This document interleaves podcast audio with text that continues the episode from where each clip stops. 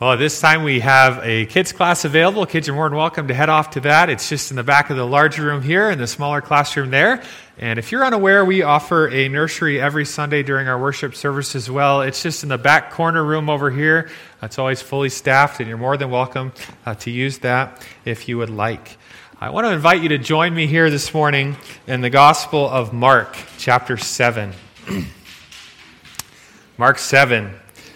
Uh, magicians love to use what we often refer to as sleight of hand. Uh, they'll have you focusing all of your attention over here on something that they're doing uh, so that you don't even see what's going on over here. It could be uh, quite a, a distance away or even nearby, but you're so focused here that you're not seeing that.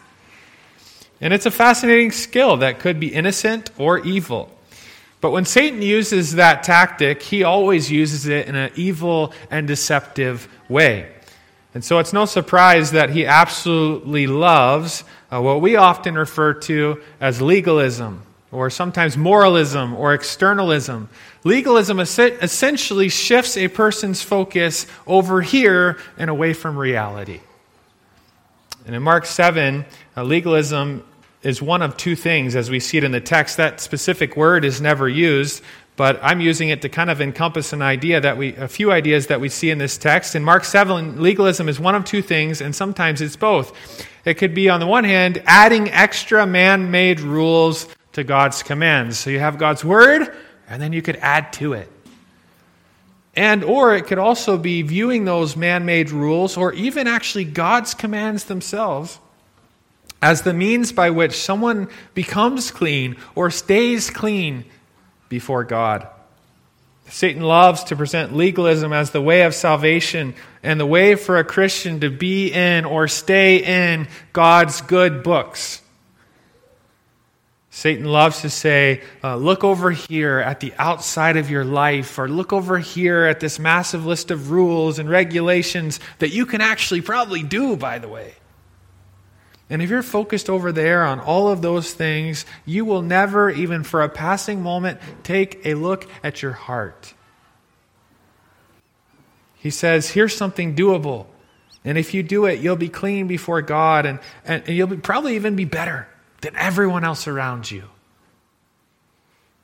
People often think that if, if they are somehow excellent little rule keepers, that they will be clean before a holy God. And rule keeping then becomes the currency for cleanness and divine approval. If I can just do, do, do, keep, keep, keep, God will like me. And I'll earn his favor. In Mark 7 1 to 23, Jesus interacts with some Pharisees and scribes who are convinced that they are clean before God. But Jesus wholeheartedly disagreed because their cleanness was based on their own man made standards. I want to ask you as we begin this morning are you a legalist? And you might say, no, no, no, listen, that is not me. Let me tell you, like I grew up like that. And I absolutely hate that stuff. I mean, I see it, I smell it from a mile away. It's like I have legalism radar. Well, legalism comes in an endless number of forms. Are you 100% sure that you are completely untainted by it? I'll be honest with you, I'm not sure I am. I'm not sure you are. I'm not sure any of us are completely untainted by it. There's something probably in all of us that says that it needs to be this way for God to, to approve, and I need to do this, this, and this, and those things may not be in His Word. Are you 100% sure that you are completely untainted by it? It is a critical question. And to just put it in, in, in really big terms, legalism is a road to hell. And if a person has trusted Christ, legalism becomes just a path of, of misery and frustration and saps the Christian life of joy. Legalism leads away from the gospel and the good news of Jesus. It leads away from, from Jesus, not to him. We'll notice of these men in these texts, they have absolutely zero use for Jesus. They hate him, they want to be done with him. They don't need Jesus in their life, they're good. And so this Sunday and next, we are going to consider two items that legalism misidentifies. And we'll just focus on one here today. Here's the first one Legalism misidentifies the standard of authority. There's only one standard of authority. What is it? Well, obviously, we'd say, well, it's our Bibles. It's the Word of God. It's what God has spoken. And there is no room alongside the Word of God for any other standard of authority. The Bible will have no co regents. The Bible does not sit on a throne alongside some other throne. But what legalism does is it gives authority to man made rules and traditions. And that's what the scribes and Pharisees were doing in this text. At the end of verse 7, if you just skip down there for a moment, you will see that at the end of verse 7, Jesus condemned these men for teaching as doctrine, as Bible doctrine, Bible truth, for teaching as doctrine the commandments of men. Uh, legalism takes man made rules and traditions and checklists, and it gives them the same authority as the Word of God and the commands of God. We ask, well, do people do this today? Well, yes. I mean, you, you see Christians and non Christians do it all the time. Uh, we could talk about things like this. We could talk about dress. You know, if, if you love God, you will always be in your Sunday best on Sunday. Or it's wrong for ladies to wear pants, but skirts are good. Or men shouldn't wear this color or that color or necklaces or bracelets because, you know, that's like cross dressing. Uh, we could enter the worship space. Worship teams are evil. Drums and electric instruments and anything with a beat, evil. Expressing emotion bodily in any way, shape, or form in a worship service, evil. Look at the charismatics. That's what they do. Parenting and education choices. If you're a mature Christian, you will choose this form of education. Holidays, certain holidays are categorically wrong. Um, we could talk about um, basically all things church, the way that we do church, how many services we have, what we do within those services. And people can become very attached to their particular form of the Christian life and say, This is Bible and it must be this way. And if it's not this way, it's a compromise. I think it's easy for all of us to have our favorite preachers and teachers who may even be teaching us the Word of God, but it's almost like anything that they say that must be Bible.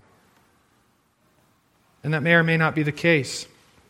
Uh, even a, a recent example on kind of all sides of the issue, but if you just took something like COVID response individually and for churches, how many people, how many of you, how many of us thought this way? You respond my way, or you respond our way, or you are a compromise. My view is the divine standard. I think that happened in, in almost any direction you look, not even taking a side there but just people looking and then looking over the fence and you're wrong and you're wrong and I'm right. And if we look at religion in general, all the religions and cults of the world are essentially built on some form of legalism. Do this list. Follow these regulations, perform these duties. And if you do and you do and you do, and here's the whole massive list, and you do, if you do it all, maybe, just maybe, you'll be clean enough for God hopefully.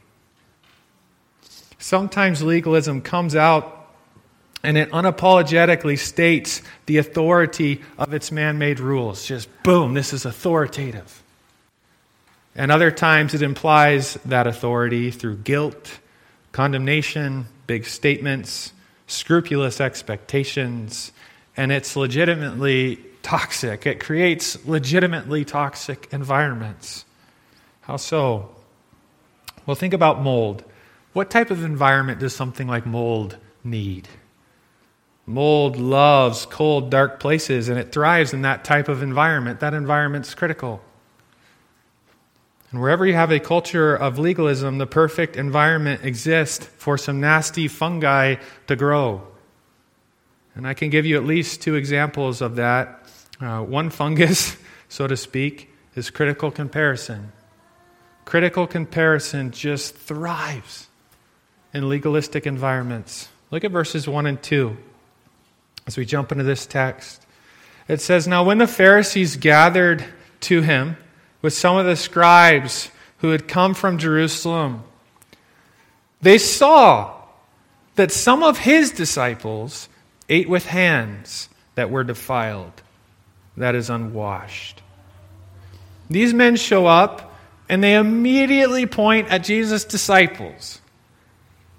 And they, they point out the fact that Jesus' disciples, they ate with hands that were unwashed, that is defiled, that is unwashed. And their criticism, just to be clear here, has nothing to do with hygiene. It's not like, oh, they were out working and fishing and they had fish all over their hands and then they, ugh, like, why didn't you go? It's nothing like that. It has nothing to do with hygiene. It has nothing to do with the Bible and everything to do with oral tradition. And so Mark offers some explanation of what's going on. Look at verses 3 and 4. Uh, in the ESV, verses 3 and 4 are in brackets. It's just kind of some editorial comments from Mark so that we have an idea, especially for Gentile readers, what on earth was going on. Mark explains For the Pharisees and all the Jews do not eat unless they wash their hands, holding to the tradition of the elders. And when they come from the marketplace, they do not eat unless they wash. And there are many other traditions that they observe, such as the washing of cups and pots and copper vessels and dining couches. The Pharisees and the scribes, uh, what Mark's explaining here is that the Pharisees and scribes had added to God's law an endless number of man made rules and traditions about cleansing. And their list of rules became the authoritative standard or grid for evaluating themselves, but not just themselves, everybody else. And they believed that their list made them clean before God, and that their list and all these things that they were doing somehow gave them permission to stand way up high on the moral high ground and look down on everyone else who was defiled. Critical comparison thrives in legalistic environments. Here are these, all these extra man made rules, and that's the standard, and I do them, and you don't. And people become judgmental of others. Look at verses 2 and 5. Immediately they saw that some of his disciples ate with hands that are defiled and unwashed. And then Mark gives us these uh, editorial comments, and we jump into verse 5. And the Pharisees and scribes asked him, Why do your disciples not walk according to the tradition of the elders, but eat with defiled hands? Wow. Judgment, criticism, shame. I mean, that sounds like a great environment to be in. Things were going great. They were, I mean, it was just so boring until these guys showed around, and then it really got fun. I mean, they, they just made life great for all of us. The Pharisees and the scribes, they came in life, and now it's just, wow, this is so much fun having these guys around. A condemning spirit always permeates legalistic cultures, and pride is at the root of it. Judgmental of others and proud of self. Look at verse 5 again. And the Pharisees and the scribes asked him, Why do your disciples not walk according to the tradition of the elders, but eat with defiled hands? Do you see the pride? Your disciples. You're all a bunch of spiritual losers, but we are awesome. And it's just thick pride. Critical comparison and all that goes with it, like pride, thrives in legalistic environments. And Satan loves that. Why does he love it so much?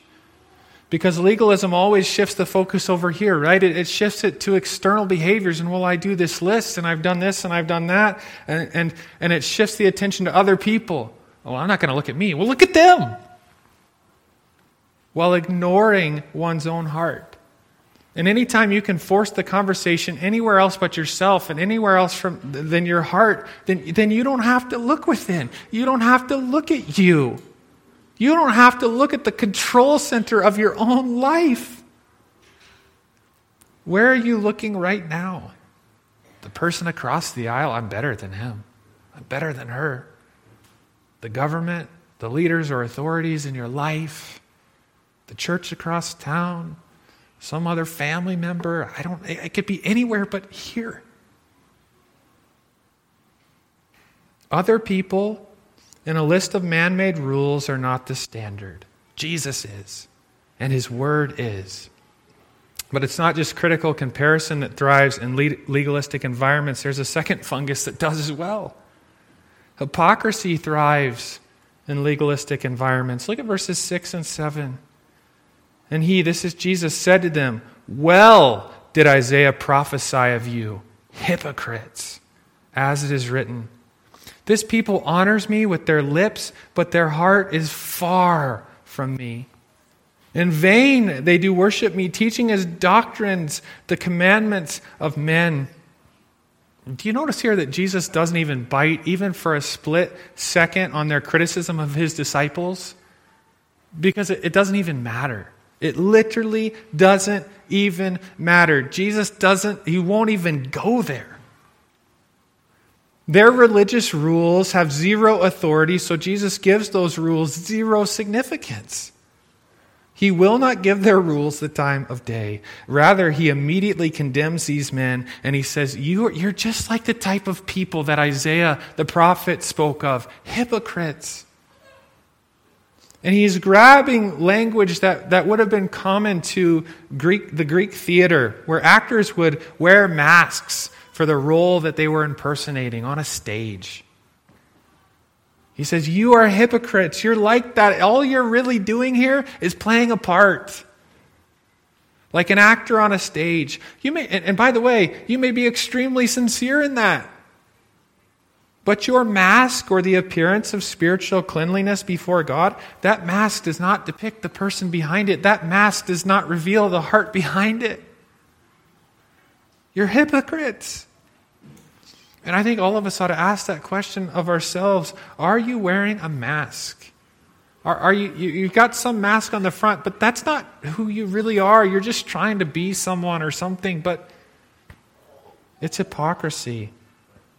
Look at verses 6 and 7 again. And he said to them, Well did Isaiah prophesy of you hypocrites. As it is written, this people honors me with their lips, but their heart is far from me.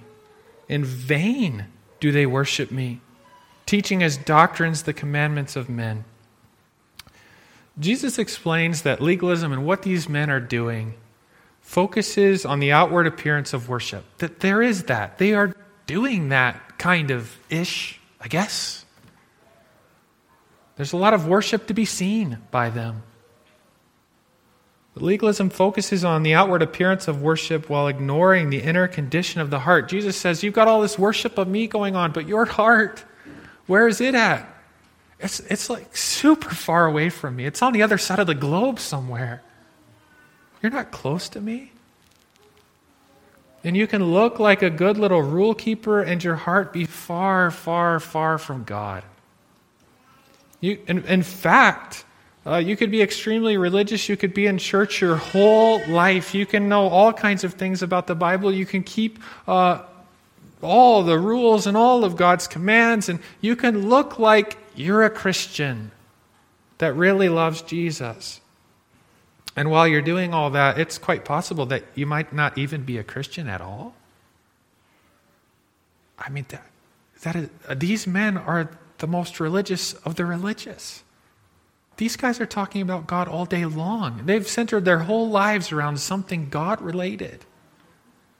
And yet they could be doing all that, and it's just really a mask that they're far from God. They don't even really know Him. Is that you?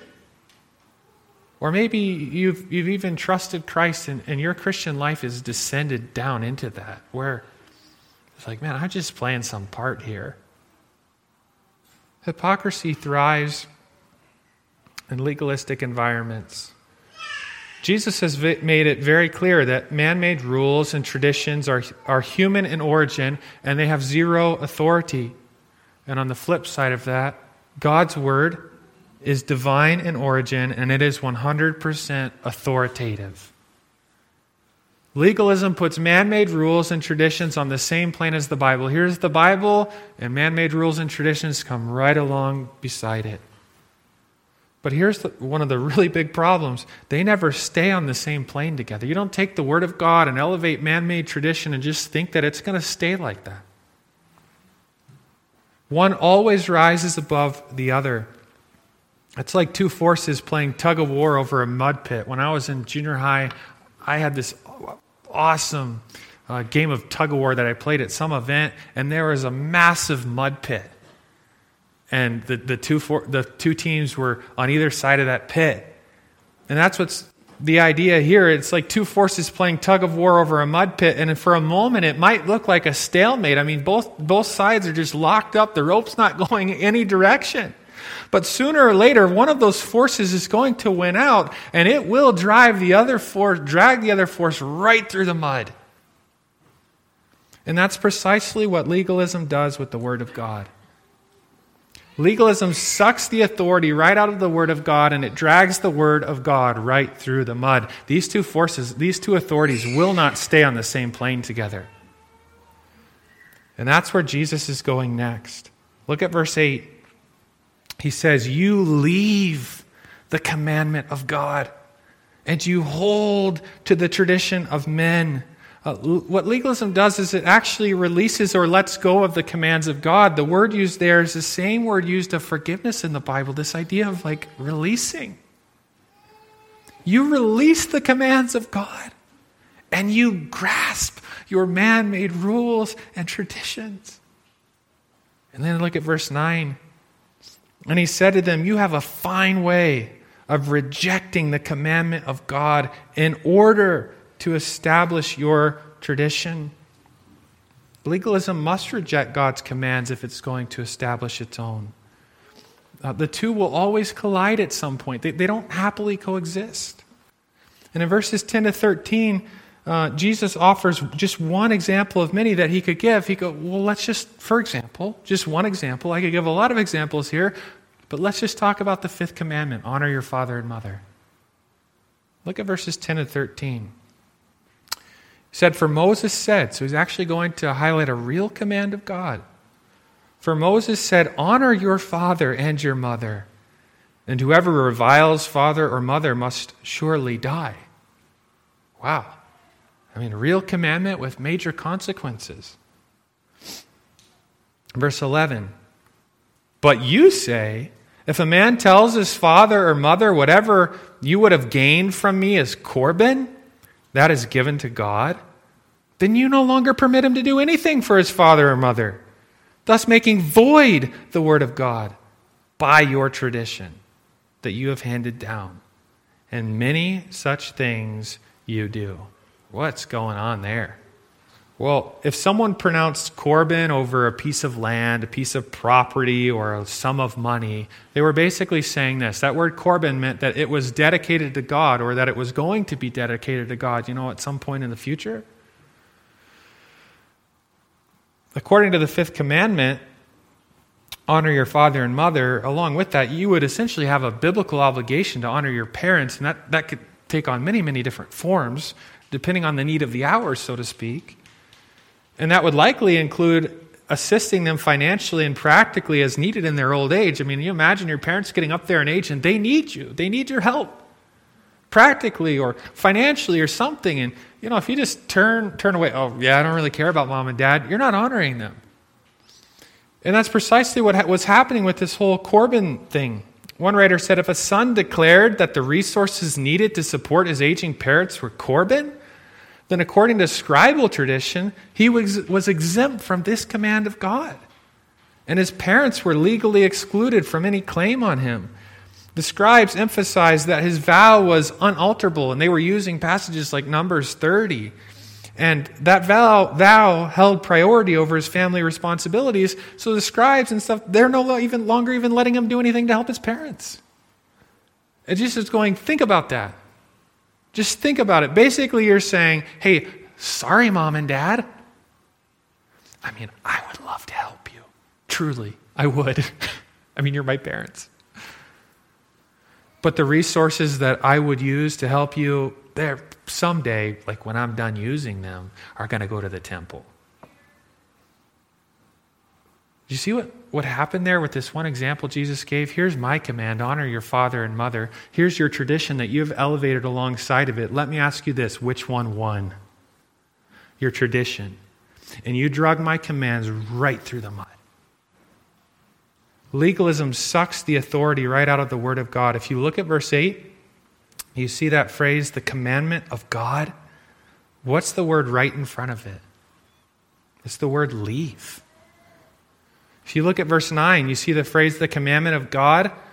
Again, what's the word right in front of it? Reject. If you look at verses 10 to 13, uh, that story, you see the phrase, the Word of God. What word is right in front of that phrase? Make void. These two, uh, the authority of the Word of God and the authority of man made rules and traditions, they are not hanging there on the same plane. Leave, reject, make void.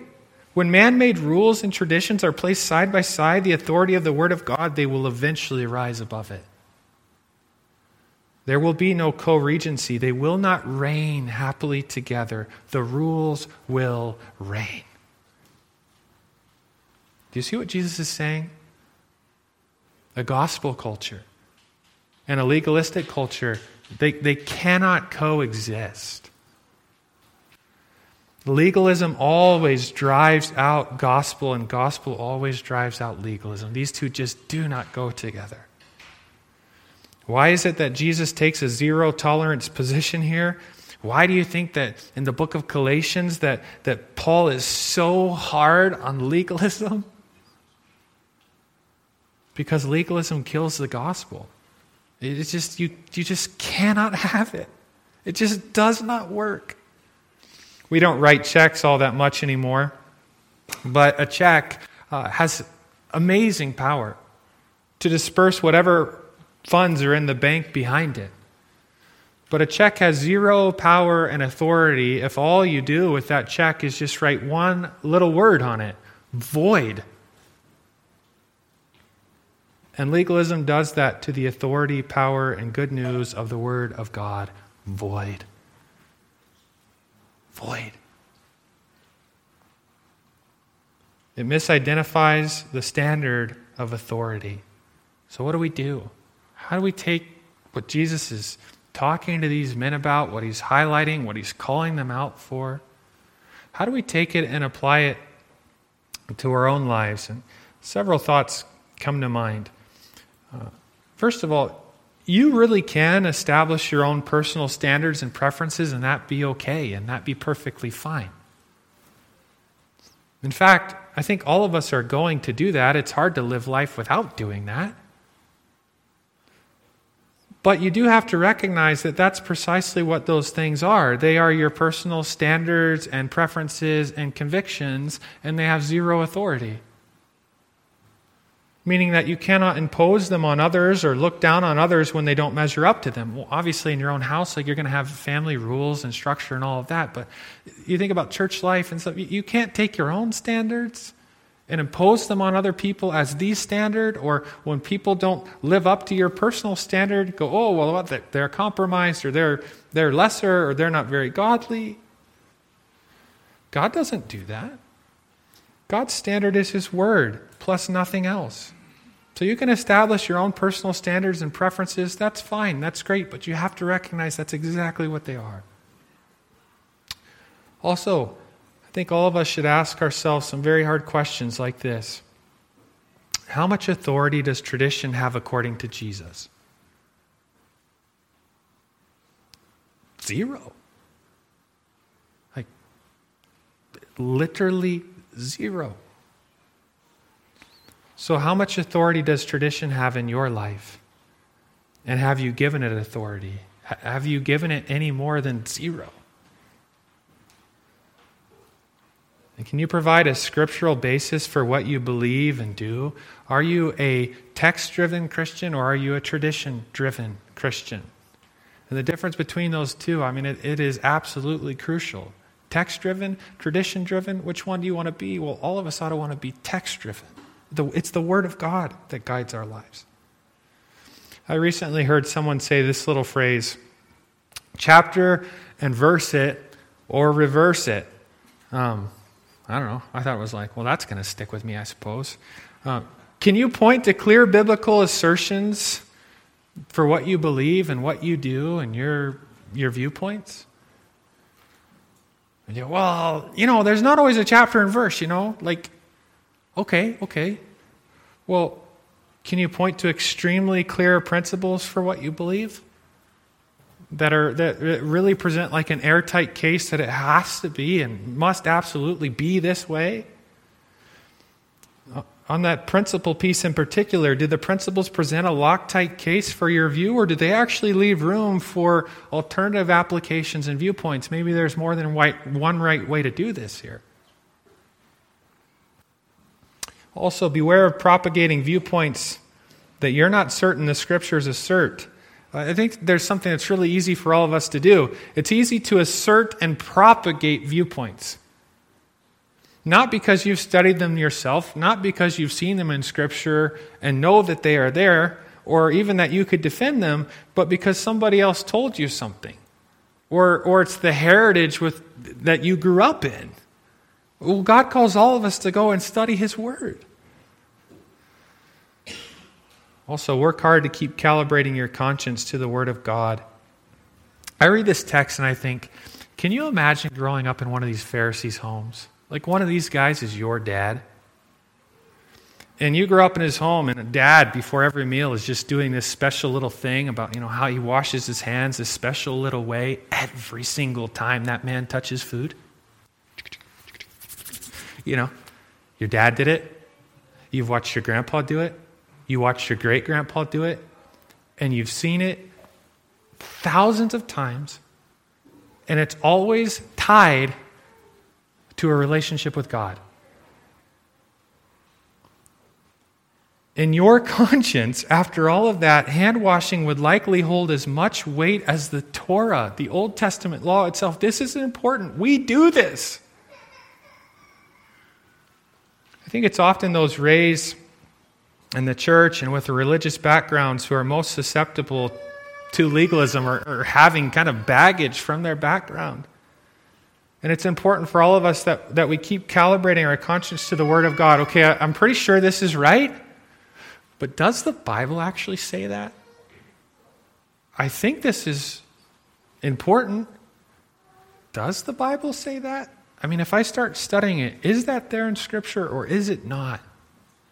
And if you find that, that even something that you've thought or held for a long time, it just, it just does not show up in Scripture, it cannot be defended by Scripture, then the, the dial needs to shift a little bit in your conscience, and your conscience needs to shift so that it calibrates to the Word of God. That is the standard of calibration.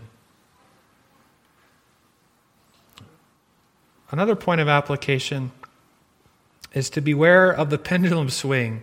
In verses 8 to 13, those verses repeatedly mention the Word of God, the commandment of God. God does have commands. And the road that He wants you to walk down is the road of His Word. God didn't just give you this entire book so you could be like, yeah, it doesn't matter. No, He does have commands. And He wants you to walk down the road of His Word, and on either side of that road is a massive ditch. And one of those ditches is called legalism, and the other ditch is called license. And both of them do a terrible injustice to the Word of God. Legalism says, hey, let's add to it, and as we add to it, we'll degrade the Word of God. License is like, yeah, we don't need that. We, the Word of God doesn't matter. And the road in between is the road of the Word of God. The Word of God is everything, it is our final authority. It is not a badge of honor to go from one ditch to the next. Both ditches say that God's Word is not important, God's Word is not authoritative. Uh, just to be clear on what a legalist is and what a legalist is not. A legalist is not a person who holds firm to the Word of God and says that God has spoken. That God has said that, that this, this is how we should live and that this matters. The legalist is not the one who holds up the Word of God and elevates it. Legalists are those who add to it or take away from it, they make it void. They say that this book is not important, there's something else that's more important. Also, how do you how do you fight this in your own life? Well, you put the gospel axe to the legalism tree. And if you don't, the legalism axe actually will end up chopping down the very tree upon which your faith rests. The gospel will drive out legalism, or legalism will actually drive out the gospel as the way of salvation and as the path of Christian growth. It's just, they, they cannot sit there side by side. And so we keep going back to the gospel, we keep going back to God's word, we keep going back to God's truth, and it sets us free. Just want to say a few more words here this morning. Maybe you have been sitting here and for your whole life, you've been, you actually really care about being right with God. You, you really do want to be clean before God. And your whole life, you have thought that if that is going to happen, then I need to do this. And I need to do that. And I need to do this. And I need to do that. And here's this list of all these things that I need to do. And many of them you might be able even to point to, to Scripture for and say, I need to do this, this, this, and this. And then maybe I will be clean before God. That is not the case. That is not the case at all. In fact, when we get into next week, Jesus is going to say, hey, let's, let's dump that list for a second here. And let's ask this question Where does all sin, where does all moral defilement, where does all filth come from? It comes from right in here. Which means that you and I have a big problem. No matter how many lists we keep, no matter how many things we do, there's still a massive problem here. And what can wash and cleanse the heart? What can make the heart new? Well, not doing this and doing that and following all these rules. It's only Jesus that could do that.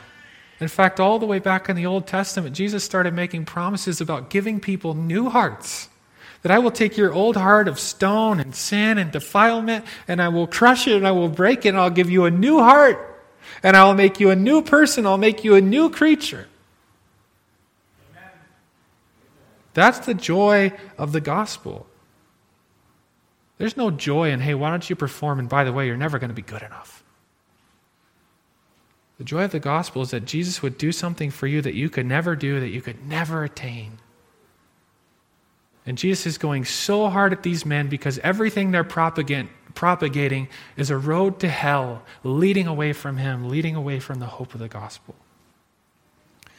If you want new life, if you want to be clean, if you want to be washed, then you need to cry out to God and you need to say, God, I am dirty and I cannot cleanse myself. Will you do that for me? I realize that Jesus died because I am a sinner and I cannot make myself good. He died because of that.